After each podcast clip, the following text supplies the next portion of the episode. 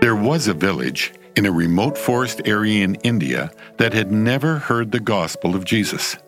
A church planter made the long and arduous trek to the unreached area to make contact with the inhabitants. A few people came to greet him, and after some conversation, they told him about a woman nearby who suffered from a mysterious and painful illness that left her body immensely swollen. She couldn't move and hadn't slept well in months, as each day was more miserable than the last. The villagers shared that the local priest had performed the required animal sacrifices, but it had accomplished nothing, and the woman continued to suffer.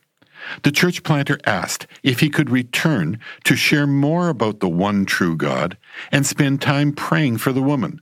The villagers eagerly agreed, and a few days later he returned with two friends. The men shared the gospel and prayed over the sick woman, who immediately sat up in bed and expressed relief from her condition. After a few days, the swelling in the woman's body subsided, and she returned to her normal state. The miraculous complete healing caused several people to accept Jesus as Savior. The woman couldn't believe what had happened as well, and she was ecstatic. The church planters started leading a weekly Bible study, and it didn't take long for the other villagers to notice that the new Christians had stopped drinking and participating in their ancient rituals. The chief demanded they return to their tribal religion, but the believers stayed faithful to Jesus. He then threatened to kick them out of the village, but they held tight to the promises of the Lord. While the chief and the village elders discussed the problem, a second woman became severely ill. The doctors diagnosed her with late stage cancer and sent her home to die. The new Christians went to the sick woman and prayed over her for healing. Within days, she was fully restored with zero traces of cancer left inside of her.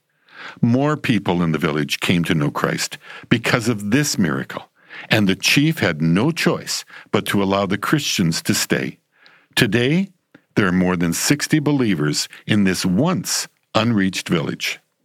In 2 Corinthians 5:17 we read, "Therefore if anyone is in Christ, this person is a new creation.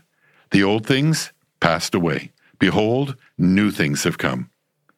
When the Lord touches lives, he leaves them transformed. The new believers in the village followed Jesus, and everything changed.